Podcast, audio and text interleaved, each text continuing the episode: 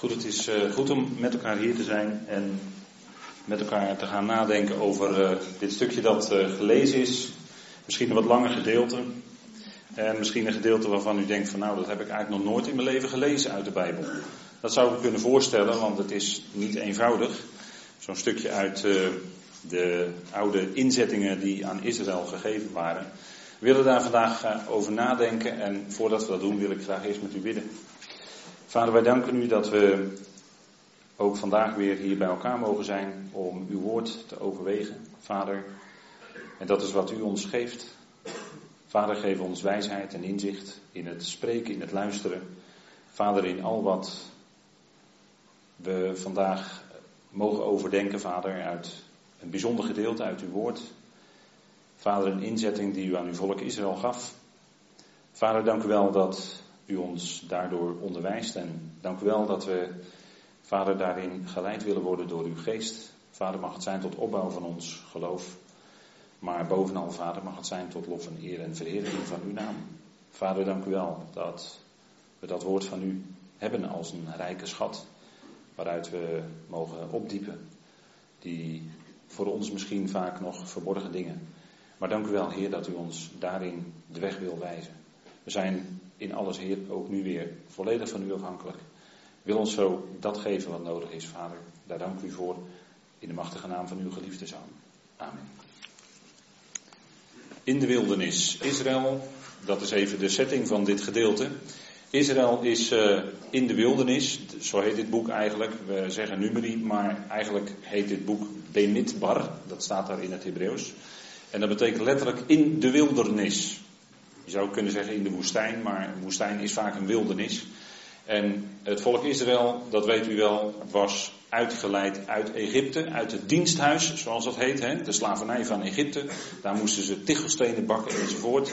En daaruit werden ze verlost door Yahweh. En zij kwamen terecht in de wildernis. Een reis die eigenlijk heel kort had moeten duren, maar die uiteindelijk maar liefst 40 jaar duurde. En uh, eh, 38 jaar extra, om het zo maar te zeggen. Maar dat had te maken met het ongeloof van het volk. En daarom trokken zij rond in de wildernis. En dat is eigenlijk een beeld. Dat wordt vaak gebruikt ook als een beeld. En dat is ook wel zo. Van ons als gelovigen, wij zijn geroepen uit onze oude situatie. Egypte is daar een beeld van. En wij zijn overgezet in een hele andere situatie. En wij zijn op weg, niet om hier op aarde te blijven, maar om straks bij de bazuin Gods te vertrekken naar boven, te midden van de hemelingen. En tot dat moment zijn wij ook als het ware in de wildernis van het leven, in de woestijn van het leven. En trekken wij, net als het volk Israël, door het leven heen. En we ontdekken dat misschien in het begin wel eh, heerlijk is, als je pas tot diepe besef bent gekomen dat je gered bent door het bloed van Christus. Maar gaandeweg na een aantal jaren wordt het moeilijker als gelovige en overkom je net al die andere dingen die andere mensen die niet geloven ook overkomen. Wat dat betreft zijn we helemaal niet anders dan anderen. Moeilijkheden, lijden, verdrukking, pijn, eh, de hitte van de zon, om het zo maar te zeggen. Uh, dat overkwam Israël en dat overkomt ons ook, maar dan vaak meer in geestelijk opzicht in de wildernis. En deze inzetting werd gegeven in, de, in die situatie van het volk. Tijdens die zwerftocht van Israël waren er drie opvallende gebeurtenissen. Tijdens die zwerftocht, waarin ze eigenlijk vanwege hun ongeloof door de woestijn trokken, door de wildernis trokken, was er eerst de man die de sabbat brak, dat is uh, nummer 15. Dan Korach, de opstand van Korach, Datan en Abiram, weet u wel uit uh, boek Numeri ook, vlak hiervoor. Korach die de macht wilde grijpen. En u weet waarschijnlijk wel, als u die geschiedenis gelezen heeft, uh, hoe het daarmee afliep. Hè, met Korach, Datan en Abiram en hun families. En dan hier, de derde opvallende uh, situatie, gebeurtenis, is de inzetting van de rode koe. In nummer 18 en 19 heb je een aantal inzettingen. Dat wordt genoemd Torah, hè, want we lezen wet, maar in de Hebreeuws is dat eigenlijk Torah. Dat is afgeleid van het woord Yara of Yarat en dat betekent neerdalen. En daarvan is bijvoorbeeld ons, het woord Jordaan afgeleid. Hè? Dat is die stroom die van boven naar beneden neerdaalt. Water. Water is ook een beeld van het woord van God. En de Jordaan is daar natuurlijk ook weer een type van. En daarvan is dat woord Torah, wat we vaak vertalen met onderwijzing, ook van afkomstig.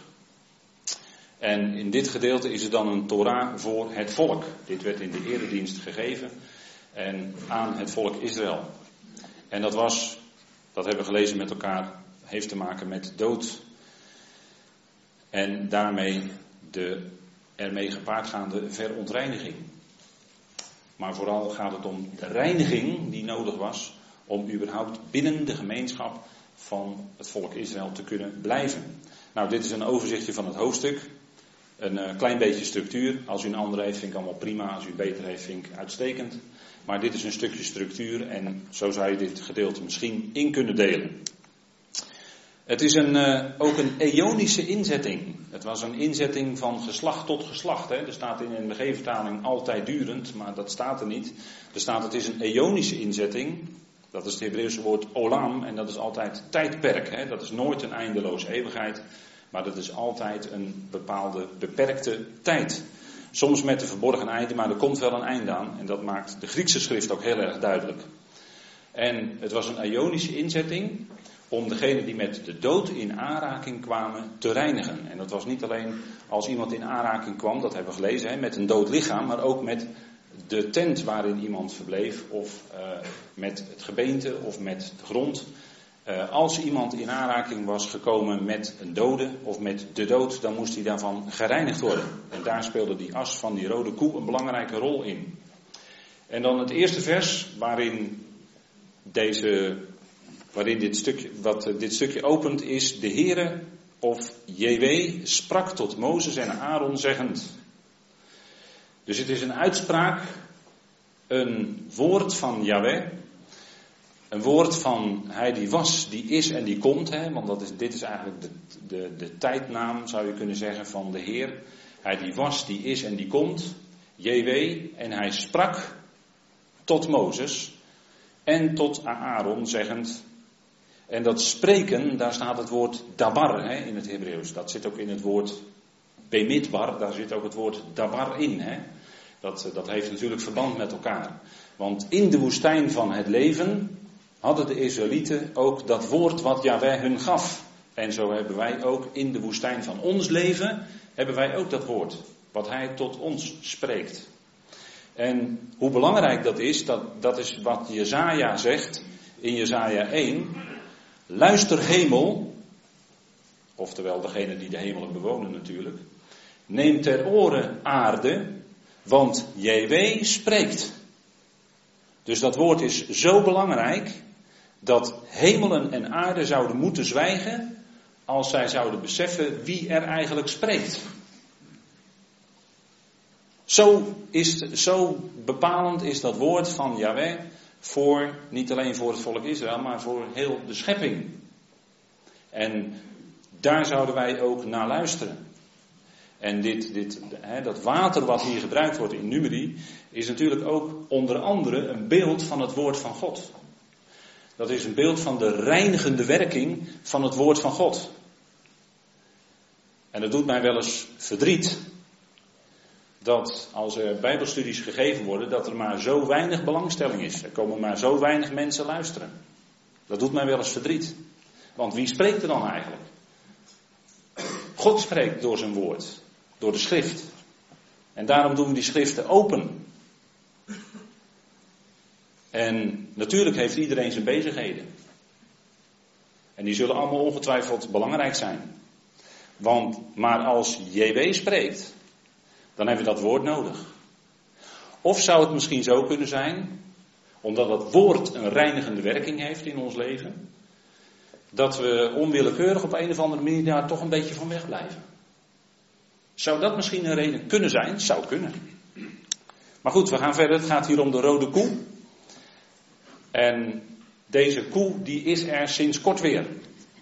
Uh, pakweg, het zal misschien een jaar of tien geleden zijn dat er gemeld werd. En het schijnt in 1906 of 93 nog een keer geweest te zijn. Maar die koe heeft maar een paar maanden geleefd en is toen weer uh, overleden. Maar ergens in pakweg tien jaar geleden meldden de rabbijnen van het Tempelinstituut dat de rode koe er weer is.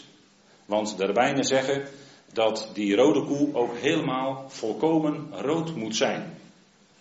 Dat zou kunnen, maar of dat echt strikt genomen volgens de tekst ook zo is, dat weet ik niet, maar het zou kunnen. De rode koe. En deze koe die is uh, heel belangrijk in verband met het kunnen doen van wat hier in nummer 19 staat. En omdat men in Israël, het Tempelinstituut, uh, vrijwel alle tempelgerij heeft om de tempeldienst te kunnen hervatten, zou ook dit nodig zijn. De as van de rode koe. En dan staat er in vers 2, dit is de inzetting van de Torah. Dat is bijna overvloedig om het zo te zeggen.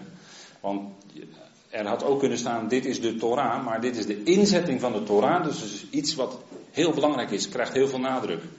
Die JW geïnstrueerd heeft, zeggen, spreek tot de zonen van Israël. U leest vaak Israëlieten, maar eigenlijk staat er dan zonen van Israël. Dat zij een jonge, gave, rode koe bij u brengen, waaraan geen onvolkomenheid is. En waarop nog geen juk gekomen is. Dus er wordt heel specifiek omschreven om welk dier dat gaat. En uh, of het, ik heb hier wel gezet jong, maar dat woord jong, dat is ook niet helemaal duidelijk of je dat moet toevoegen, of echt een jonge koe moest zijn. Maar goed, laten we vanuit gaan dat een jonge koe moest zijn, omdat er ook bij staat waarop nog geen, die nog geen juk heeft gedragen. Dus dat zou kunnen. Een jonge, gave, rode koe. Het woord gaaf, dat betekent volkomen. Dat is in het Hebreeuws het woord tamim. Dat wordt hier gebruikt. Dat betekent dat het een gave, een volkomen, uh, onberispelijk dier moest zijn. Uh, volkomen, dat zou kunnen wijzen op het punt dat het rood is, dus dat het een helemaal rode koe moest zijn. En dat de koe niets mankeert. Dus geen enkel, op welke wijze dan ook, een gebrek zou hebben. Dus het moest een gaaf beest zijn. En rood, waarom is het nu rood? Rood is in het Hebreeuws het woord Adam, waar we ook ons woord Edom van kennen. En uh, Adam, dan wijst het in typologie, in profetisch heenwijzing. En daar schrijft de Hebreeën schrijver over. Hebreeën 9 verwijst uh, naar deze inzetting. Maar bij rood gaat het om Adam, dat is de mens met de oudste rechten. De eerste mens, Adam, was het hoofd van de, wat we door Paulus weten, de oude mensheid. Rood verwijst nou naar de mens. Maar de kleur rood heeft nog meer betekenissen en dat maakt het eigenlijk uh, bijzonder. Want het is niet alleen Adam, maar rood heeft ook te maken met koningschap. Rood is de kleur van de mens als koning. Het menselijke koningschap. En daarom, eh, als je Matthäus opslaat, dan lees je daar eigenlijk de dynastie van Adam.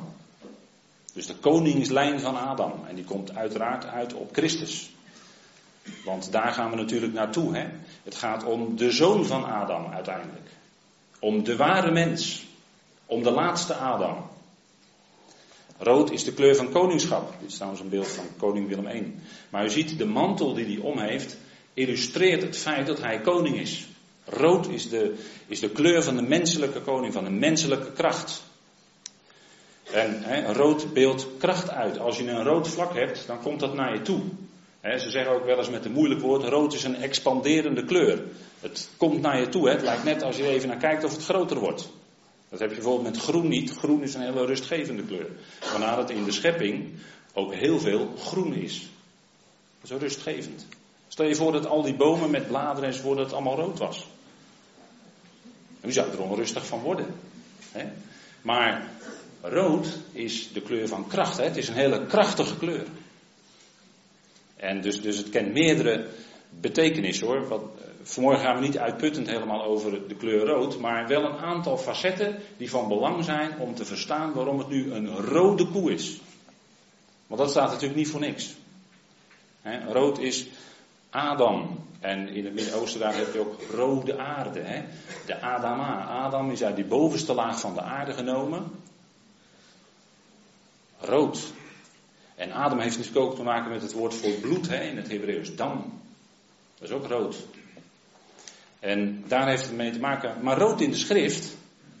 En dat is altijd misschien niet, niet gedacht. Maar is, heeft ook te maken met de zonde. Dat zegt Jezaja 1 hè. Al waren uw zonden als scharlaken, zij zullen worden wit als sneeuw. Al waren zij als karmozijn, zij zullen worden als witte wol.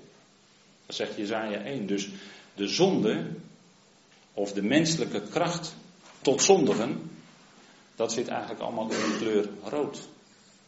En het wonderlijke is dus dat het ook met bloed te maken heeft. Hè? En eh, dat verwijst natuurlijk in een beeld natuurlijk naar hem die komen zou, onze Heer Jezus Christus, de zoon van Adam, die zijn bloed, en daar wordt ook in Hebreeën nadrukkelijk naar verwezen, die zijn bloed zou geven. Niet steeds in herhaling, maar eenmaal, want zijn bloed was voldoende. En zij moesten dus een jonge, gave, rode koe bij u brengen. Rood is dus Adam, hè, de mens, en verwijst ook naar de zoon van Adam, de Heer Jezus Christus. Daartegenover zou je kunnen zeggen, blauw, dat is de kleur van God. Dat is de kleur van de kracht van God. Hè? Hemelsblauw. Wordt in de tabernakel ook vaak genoemd. Hè? Worden drie kleuren genoemd. Hemelsblauw en dan nog een kleur en dan rood. Dat is natuurlijk niet voor niks. Want hemelsblauw spreekt over de regering van God vanuit de hemel. De hemelse dingen. De zoon van God. De zoon des mensen is hij, maar hij is ook de zoon van God. De Heer Jezus Christus. En als je dat gaat mengen, dan krijg je purper. Vandaar dat in de tabernakeldienst vaak werd gesproken, ook in de kleding van de hoge priester, maar ook in de kleden die in de tabernakel gebruikt werden, over uh, hemelsblauw, purper en rood of scharlaken. Purper is dus eigenlijk die menging, hè? dat is de kleur van de middelaar. En dat is eigenlijk heel mooi, want dan kom je natuurlijk uit bij de Heer Jezus Christus. En, en, dan zou je kunnen zeggen, ja, Mozes was de middelaar van het oude verbond, maar daarin was hij een type van de middelaar van het nieuwe verbond voor Israël en de middelaar voor de hele mensheid tussen God en mensen, een mens, Christus Jezus.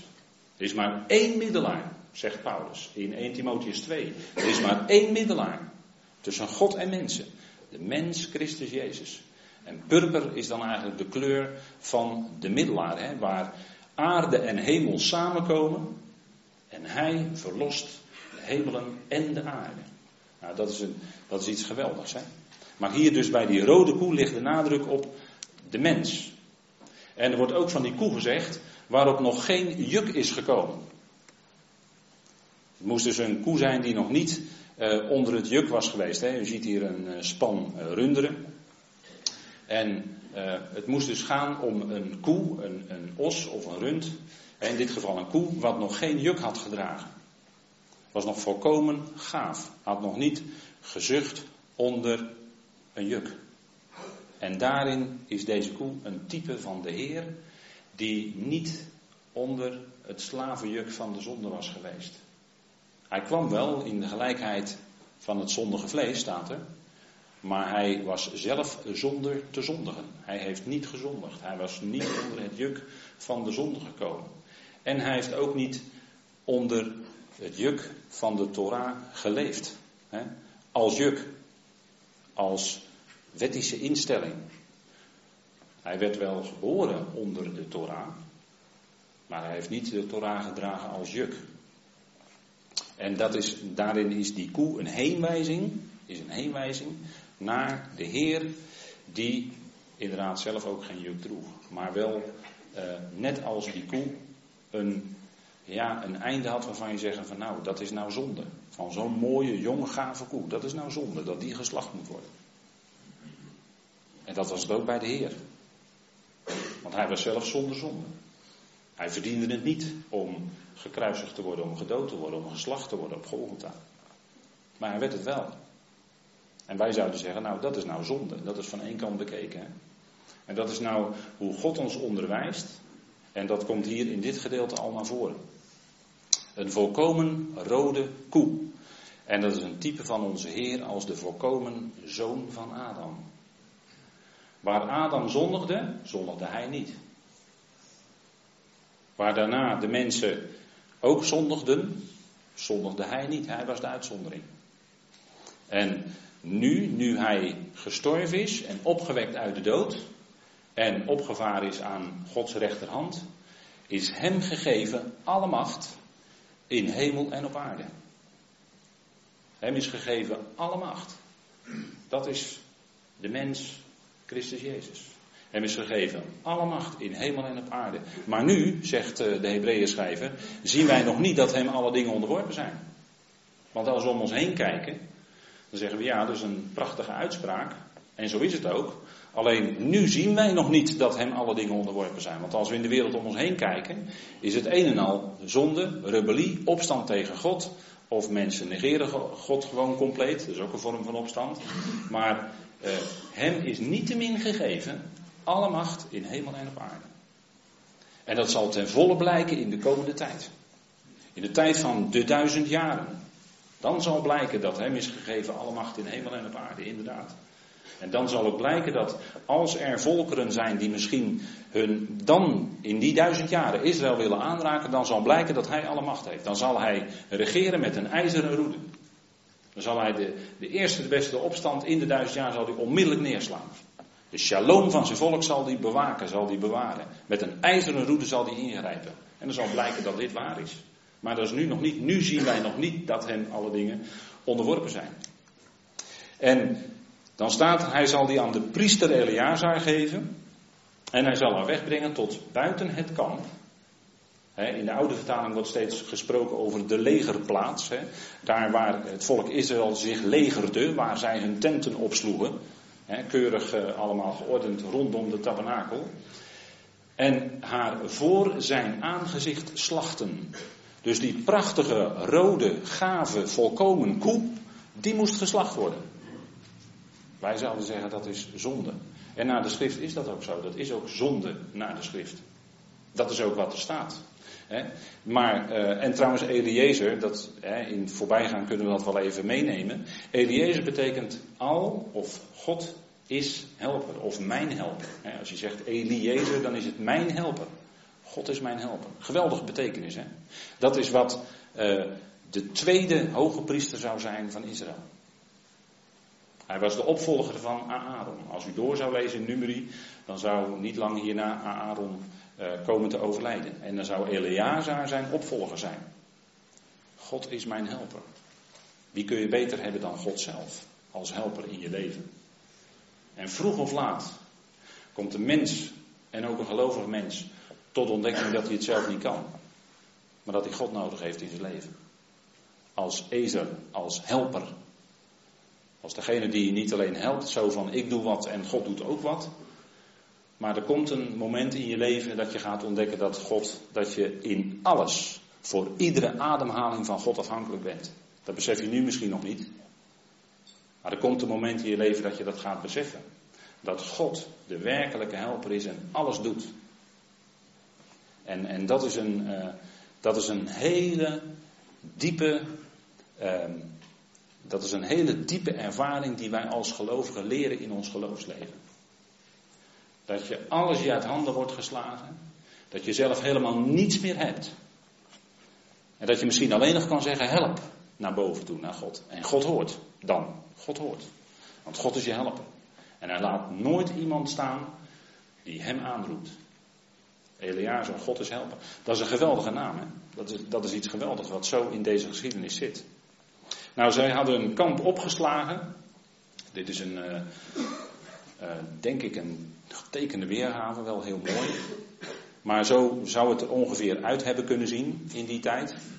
En zij moesten dus die koe brengen buiten het kamp, dus buiten dat uh, gebied waar al die tenten van al die stammen stonden opgeslagen. En daar moesten zij de koe slachten, die rode koe, en verbranden. En dat is ook wat de Hebreeën schrijver zegt. En dat is een bijzondere waarheid. die zegt, want van de dieren die geofferd werden in de tabernakeldienst, werden de lichamen buiten de legerplaats verbrand. En u zou die Hebreeënbrief, ja, dat is misschien een moeilijke brief, maar u zou zich daar eens in moeten verdiepen, want dat geeft geweldig weer welke typen er allemaal zitten in die Torah. Hè? Dat is enorm. Want van de dieren, zegt de Hebreeën schrijver dan, of misschien was het wel een hele lange preek, dat zou ook nog kunnen, werden de lichamen buiten de legerplaats verbrand. En daarom heeft ook Jezus, om door zijn bloed het volk te heiligen, buiten de poort geleden. Dat zat dus al in de typen van de Torah. Hè? Dat het buiten het kamp moest gebeuren, buiten de legerplaats.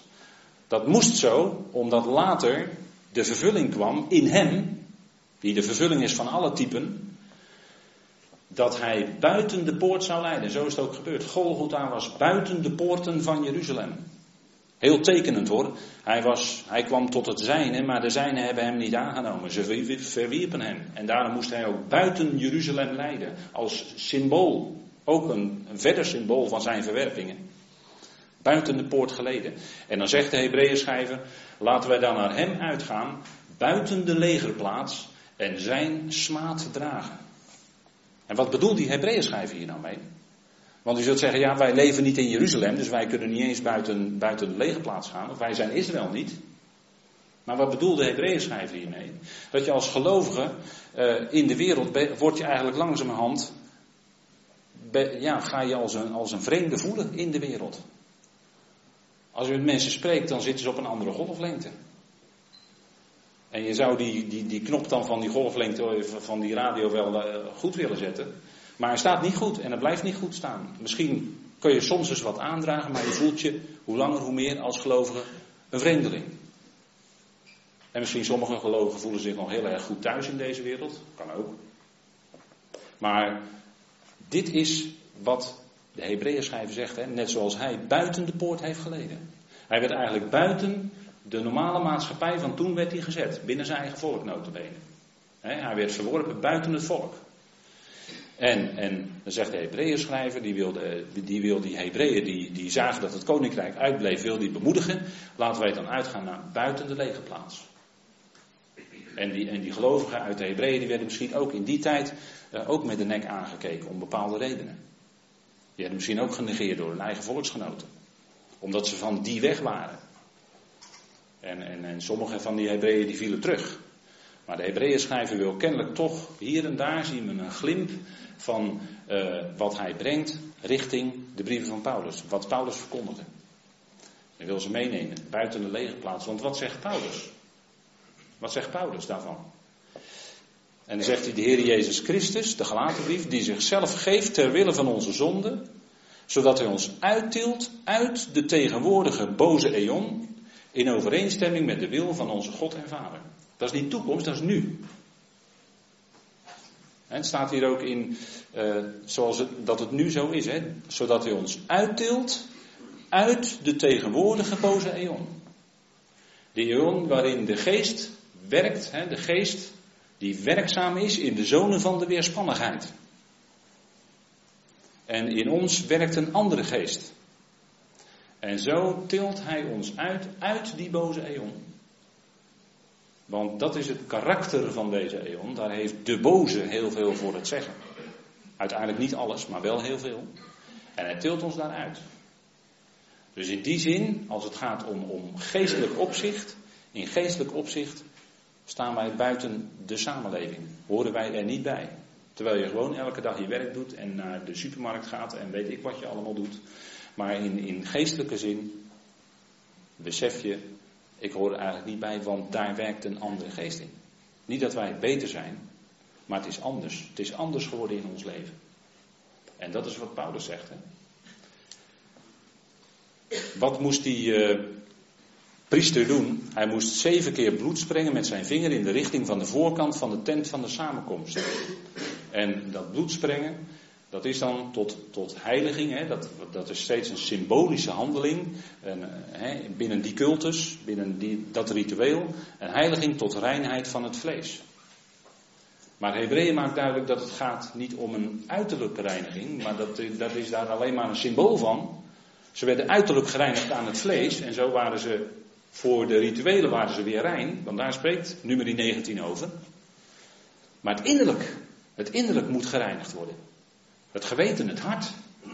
Hebreeën 10 spreekt ook over het hart. En ons hart wordt gereinigd door het woord, door geloof, door zijn geest. En hier het bloed van Christus. Want dat reinigt. Dat kon alleen de werkelijke reiniging tot stand brengen. Alleen het bloed, en daar verwees het bloed van al die stieren en bokken, zegt Hebreeën dan, dat verwees dan naar, naar het bloed van Christus. En zo zien we dat in de onderwijzing hier van de Torah, dat het allemaal verwijst naar onze Heer Jezus Christus. Hè? Hem die komen zou. Als de zoon van Adam. Het bloed van Christus reinigt ons geweten van dode werken. En dat is om de levende God te dienen, hè? zegt de Hebreeën tegen de Hebreeën. Maar ook wij, hè? wij hebben onze handen vrij. Dat we tot geloof gekomen zijn. Beseffen dat we gereinigd zijn van onze zonden. Dat God dat weg heeft gedaan op Golgotha. En hebben onze handen vrij om onze leden te stellen ten dienste van God. Maar nu zit ik in Romeinen 6, hè. Om onze leden te stellen ten dienste van God, van zijn gerechtigheid. Daarvoor, hè. Om de levende God te dienen. En de levende God is in de schrift altijd tegenover de afgoden. En al wat in ons leven belangrijker wordt dan God, is een afgod.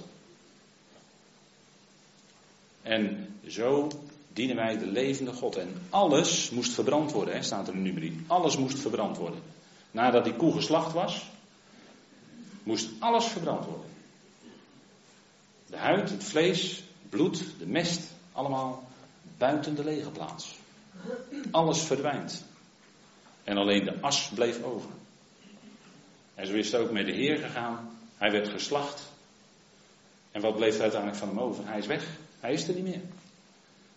Hij werd verstoten uit zijn volk. En hij, sindsdien is hij weg en is er niet meer. Je zou kunnen zeggen, hij is verborgen. Maar dat is ook zo in zekere zin. Hij ging naar de hemel. En wij hebben daar onze plaats met hem. Maar alleen de as bleef over en die as moest vermengd worden met water. En wat, wij, wat hebben wij nog? Wat hebben wij nog? De Heer is er niet. We hebben verder niets. Uh, we hebben alles. Hier. We hebben alles. Dit is alles. En, en dat is wat uh, voor ons overblijft. Hè? Dat levende water van het woord. Want daar moest die as mee vermengd worden. Hè? Staat er in dit hoofdstuk. Moest met levend water vermengd worden. En die as van die rode koe is iets dat in Gods woord centraal is. En Paulus heeft het vaak over het kruis. Het kruis van onze Heer Jezus Christus. En wij zijn met hem mede gekruisigd. Dat is centraal punt in de schrift. Hè? Nou, dat zederhout, want er moesten merkwaardig genoeg eh, drie dingen erbij in die koe ook mee verbrand worden. En dat was zederhout. Dat zijn de ceders van de Libanon, hè, die werden gebruikt voor onder andere de tempelbouw. En het merkwaardige is dat uh, dat woord wat in het Hebreeuws staat voor uh, ceder, dat dat uh, ook een verband heeft met een woord dat in Daniel gebruikt wordt. Een, een, een Aramees of Galdees woord. en dat heeft te maken met het geheim of raadsel. Zo kan het ook vertaald worden. En in ons woord raadsel klinkt dan nog iets door zelfs van het Hebreeuws of van het Galdees. Maar met name in Daniel 2 wordt dat woord gebruikt. Dat Daniel degene was die die, ja, die droom kon openbaren hè, van, de, van Nebukadnezar. Daar heeft het woord ook mee te maken. En dan uh, hyssop. En hyssop, dat is waarschijnlijk de, wat ze dan noemen de Syrische hyssop. En die werd gebruikt dan als een soort kwast. Bijvoorbeeld toen het volk uit Egypte trok om bloed aan de deurposten te brengen, zodat de verderfengel voorbij ging. Daar werd hyssop voor gebruikt. En u ziet ook aan, deze, aan dit plaatje dat je dat als een soort kwast kan gebruiken. En het merkwaardige is dat hyssop soms gewoon uit de rots groeit. En als het zo uit zo'n zo'n rots groeit, dan is het eigenlijk hè, nieuw leven uit zo'n ogenschijnlijk dode rots. Dat is een beeld van de opstanding. Beeld van de opstanding. En het derde is dat er scharlaken of karmozijn, of soms wordt ook gezegd karmijn, hè, kortweg. Maar dit is dan waarschijnlijk die kleur. dat iets dat rood was gemaakt, dat moest ook mee in die rode koe verbrand worden. En waar, waarin is dat nou een beeld? Waarvan is dat nu een beeld? Nou, onder andere, rood hebben we gezien, hè? onder andere beeld van de zonde. Van de mens, je zou kunnen zeggen van de oude mens. Dat verdwijnt allemaal. Hyssop, beeld van de opstanding. Nadat die oude mens is verdwenen, is het opstanding, de nieuwe mens. En ceder, iets dat te maken heeft onder andere met verborgen. Dat de Heer nu verborgen is. En het, en wonderlijke is dat wij zelfs nu leven in de tijd die zo heet. En dat ging allemaal mee in die verbranding. Hè? Dat steeg allemaal op. Alles verdwijnt, alleen een hoopje as bleef over. En wat hebben wij? Alleen het woord. Het woord dat ons reinigt. Hè? Dat water was tot ontzondiging, staat er dan. Het water was tot reiniging. Als iemand een dood had aangeraakt, of alles wat met de dood te maken had, en dat hebben wij ook. Wij hebben te maken met in de wereld met de werking van de dood, om het zo maar te zeggen. En dat ervaren we misschien, hè, we worden steeds ouder, maar het komt wel. En daaraan merken we elke keer weer dat de werking van de dood in de mens bezig is. En ook wij ontkomen daar niet aan. En zo was het ook binnen het volk Israël. En daarvan moesten zij dan gereinigd worden, zodat zij konden functioneren. En dat hebben wij ook nodig. En allen die betrokken waren bij die dood van die koe waren ook onrein. Dat is heel merkwaardig. Die koe die zorgde voor de as die rein kon maken, onder andere, hè, met water vermengd. Maar ze waren toch met dat doden in aanraking gekomen en ze waren onrein tot de avond. En dat is eigenlijk een beeld van degene die met de kruisiging van de Heer te maken hadden. Ook, die zijn in zekere zin ook onrein. Tot aan de avond. En tot de ochtend waarin hij gaat komen. Slachten, verbranden. Hij werd tot as. En dat is eigenlijk een principe in de schrift. Hè? Dat is zonde voor zonde. En dat is een heel belangrijk principe. Dat wil zeggen, God doet de zonde weg door een andere zonde. Dat is eigenlijk heel wonderlijk, hè? En dat is ook wat, wat hier uh, naar voren komt en wat hier gezegd wordt van dit, uh, van dit beest. Hè, dat het een verbrand zondoffer is. En ik heb met u even dik gedrukt laten zien wat de grondtekst zegt. En wat er dan aan toegevoegd wordt om het een beetje leesbaar te maken. En in vers 17 komt dat ook terug van het verbranden van het zondoffer. Van het verbranden van de zonde. Want die koe, dat die geslacht werd en verbrand werd, was eigenlijk zonde. Was eigenlijk een zonde. Daarmee heeft die koe zijn doel gemist. Want de koe was eigenlijk bestemd voor de vruchtbaarheid. Hè? Dat zegt het woord voor koe ook. Vruchtbaar. Hè? Wat, wat zit in Ephraim en in Efrata? Daar is het woord voor koe ook van afgeleid. Had eigenlijk vruchtbaarheid moeten geven.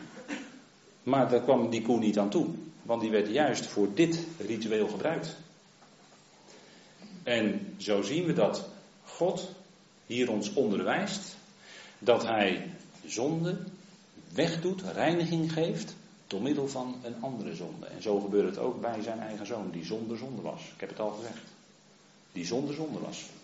Maar tot zonde werd gemaakt, zegt Paulus, 2 Korinthe 5, die tot zonde werd gemaakt, opdat wij zouden worden gerechtigheid van God in hem.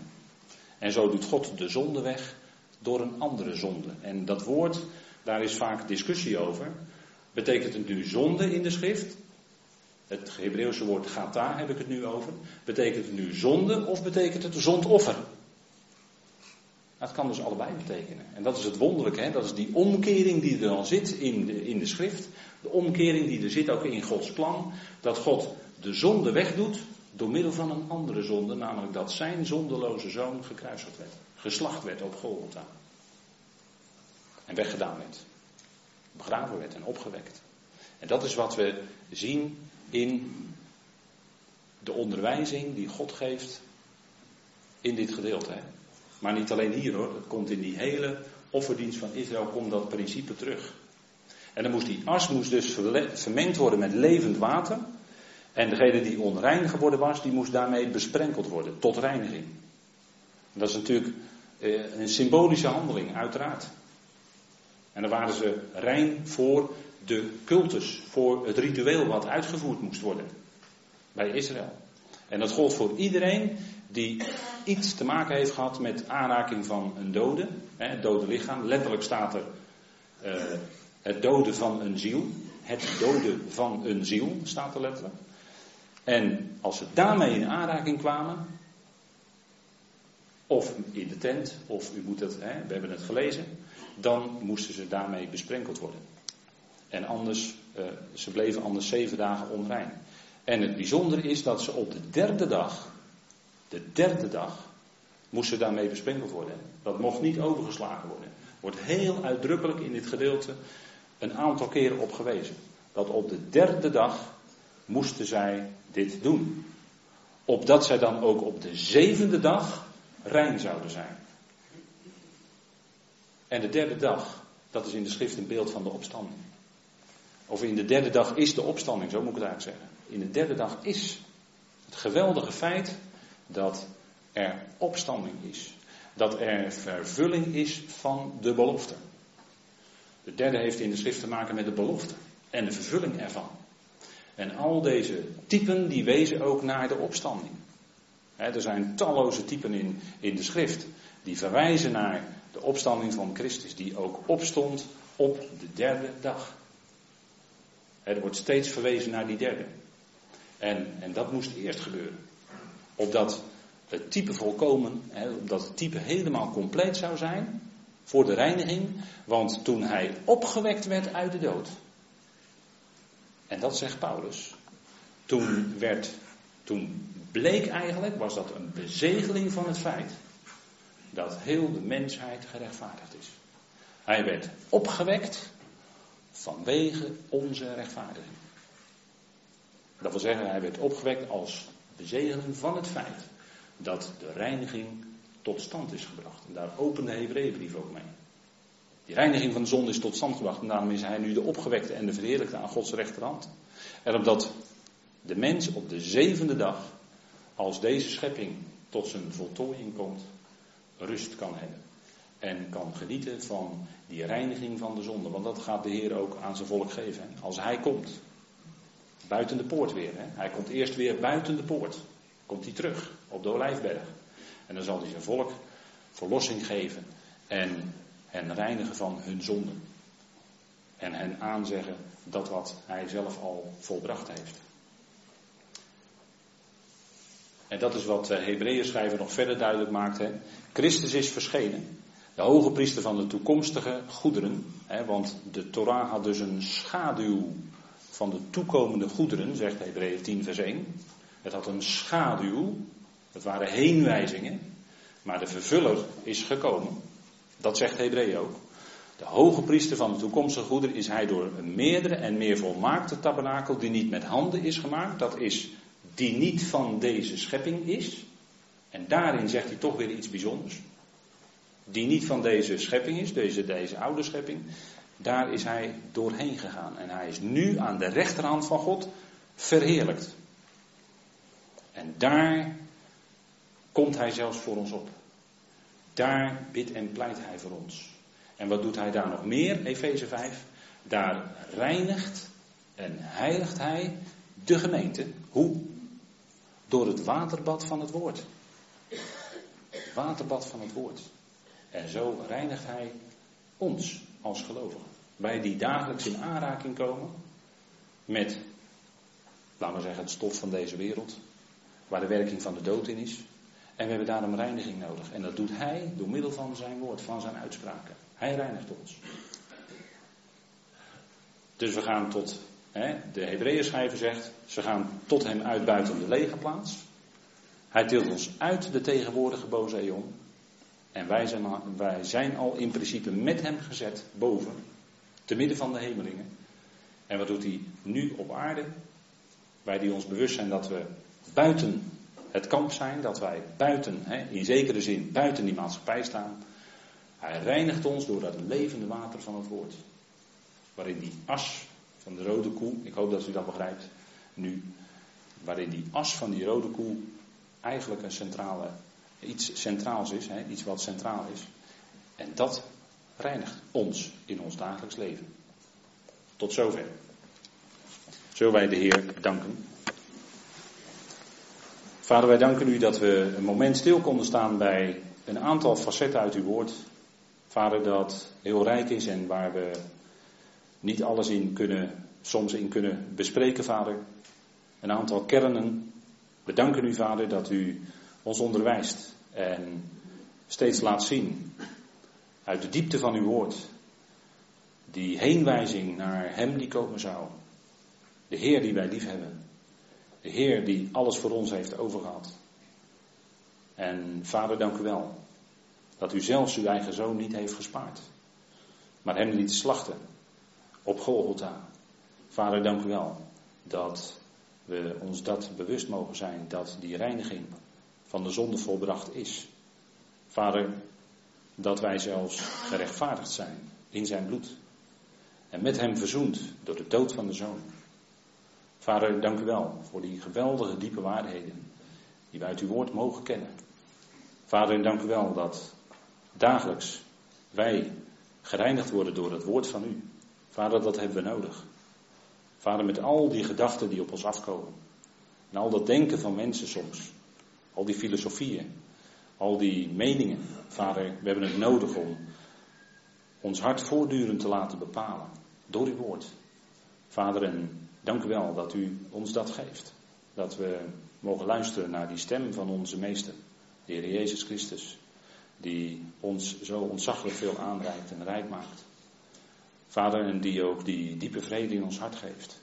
Dank u wel, Vader, dat we vrede hebben naar u toe door onze Heer Jezus Christus. Vader, dat we door u geroepen zijn. Dat we u als de levende God dienen. Vader, dat we onze leden mogen stellen, dagelijks ten dienste van u. Vader, dank u wel daarvoor. Dank u wel dat we dat mogen beseffen. Vader, en tegelijkertijd zijn we ons bewust van onze zwakte. En we bidden ook voor hen in het bijzonder die ziek of ernstig ziek blijken te zijn. Vader, wilt u hen bijzonder nabij zijn. En hen uw rust en troost en bemoediging geven in die omstandigheden. Vader, dank u wel dat u heel dicht nabij bent. Dat we dat steeds weer mogen beseffen. U bent die geweldige helper, Vader. En Vader, op momenten dat we heel diep beseffen dat wij het niet kunnen, dat we helemaal niets kunnen, bent u het die ons te hulp komt. Steeds weer. En doet u, Vader, boven bidden en boven denken.